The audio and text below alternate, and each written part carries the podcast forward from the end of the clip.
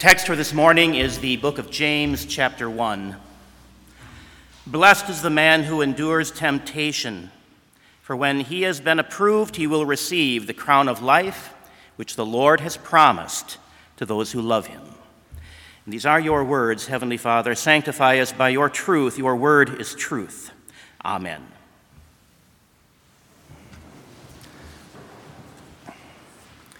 Dear fellow redeemed in Christ, Troubles always come where Jesus is Lord in heart and home. So wrote Nils Jakob Laache in his devotional, The Book of Family Prayer. Troubles always come where Jesus is Lord in heart and home. Do you believe that? Is it true? Do troubles follow where Jesus is? Well, let's begin by looking at the life of Jesus himself. And what do we find? When Jesus was barely a toddler, King Herod sought to kill him. And in order to try and make sure that he got Jesus, Herod killed all the baby boys, two and under, around Bethlehem. When Jesus started his public ministry, he was tempted by Satan three times. Jesus, throughout his ministry, is being asked to cast out demons time and time again. His first sermon in his hometown of Nazareth resulted in the people of that town trying to kill him for blaspheming God. After Jesus raised Lazarus from the dead, the chief priests and scribes decided Jesus must die. And as Jesus was dying through public execution on the cross, he was mocked. Come down from the cross and we'll believe in you. Troubles and trials certainly followed Jesus. But what about after his ascension? Stephen, the faithful confessor of Jesus, was stoned to death because of that confession. James, the brother of John, was executed by the sword on the order of another King Herod. St. Paul had a long list of trials and persecutions he endured before his own execution as one who confessed Jesus Christ as true God and true man, Savior of the world. Those who followed Jesus had troubles and temptations. Will trouble, trial, and temptation be the part of the Christian life today? Well, yes, Jesus said, Take up your cross and follow me. And if the world hates you, you know that it hated me before it hated you. In other words, we are to expect these trials and temptations. Martin Luther summarized these in his large catechism when he commented on the sixth petition where Jesus taught us to pray, Lead us not into temptation. And Luther said, Temptation is of three kinds of the flesh, of the world, and of the devil. For we dwell in the flesh, and we carry the old Adam about our necks he exerts himself and encourages us daily to unchastity, laziness, gluttony and drunkenness, greed and deception, to defraud our neighbor and to overcharge him. Next comes the world, which offends us in word and deed. It drives us to anger and impatience. No one is willing to be the least, Everyone desires to sit at the head of the group. And then comes the devil, pushing and provoking in all directions. But he especially agitates matters that concern the conscience and spiritual matters. He leads us to despise and disregard both God's word and works. He tears us away from faith, hope, and love, and he brings us into misbelief, false security, and stubbornness. Or on the other hand, he leads us to despair, denial of God, blasphemy, and innumerable other shocking things. Now, these temptations do not come from God, but they are used by God as endurance tests, ways by which we are directed, nudged, maybe even pushed to rely more and more on God's promises of grace, on His pity for our fallen race, on the forgiveness of sin won by Jesus the, at the cross, to rely on the resurrection of Jesus from the dead for our salvation. These temptations show us how weak we are and how dependent we are on God alone for the certainty of our salvation. We cannot find the victories we think we should have. We fail when our flesh encourages us to sin. We fail when the world lures us into anger and hatred of the neighbor. We fail when the devil comes to obscure God's word or to bring us to despair and even denial of that word.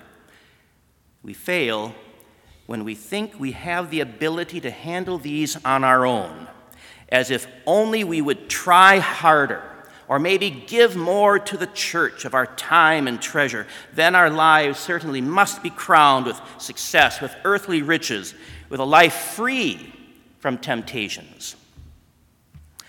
James wrote, Blessed is the man who endures temptation. Endurance is not about our competence. Withstanding these tests will not be done by you or me and our strength. Our help is in the name of the Lord, who made heaven and earth. Our victory is in Jesus, who has overcome the world. Our resistance to Satan is found in Jesus, who defeated Satan's temptations and stepped on the head of that serpent of old as he died in our place on the cross.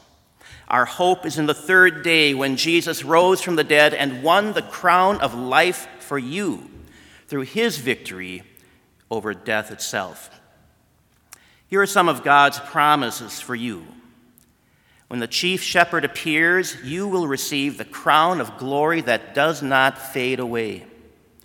Do not fear any of those, those things which you are about to suffer. Be faithful unto death, and I will give you the crown of life. And as it is written, For your sake we are killed all day long, we are accounted as sheep for the slaughter. Yet in all these things we are more than conquerors through him who loved us. Yes, troubles come where Jesus is confessed as Lord and Savior. But what else would we expect? Jesus said, Do not think I came to bring peace on earth. I did not come to bring peace, but a sword. To be a Christian is to be part of the church militant, the church at war. And it is a serious business, one that requires our attention our dedication, our confession. To confess Jesus before the world, exactly as we will do shortly when we sing the Te Deum, right? In a minute or so here. So we're told to endure, to stand fast. And this directs you to Jesus, the one who stood fast for you, the one who endured the cross and shame for you. Believe him Trust Him with your life, for that is where you receive what nothing else and no one else can give the crown of life, eternal life, heaven itself. God grant you such endurance in Jesus' name. Amen. You may rise as we continue.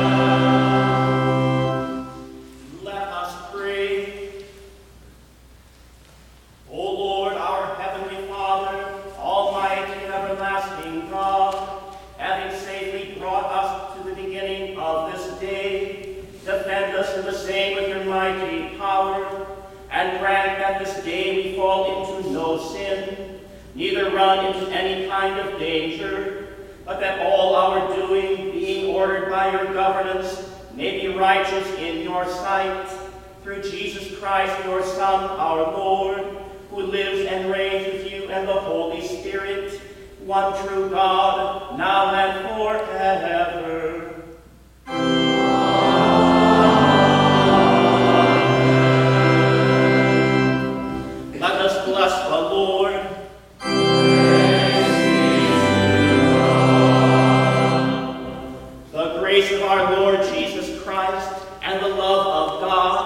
The communion of the Holy Spirit be with you all.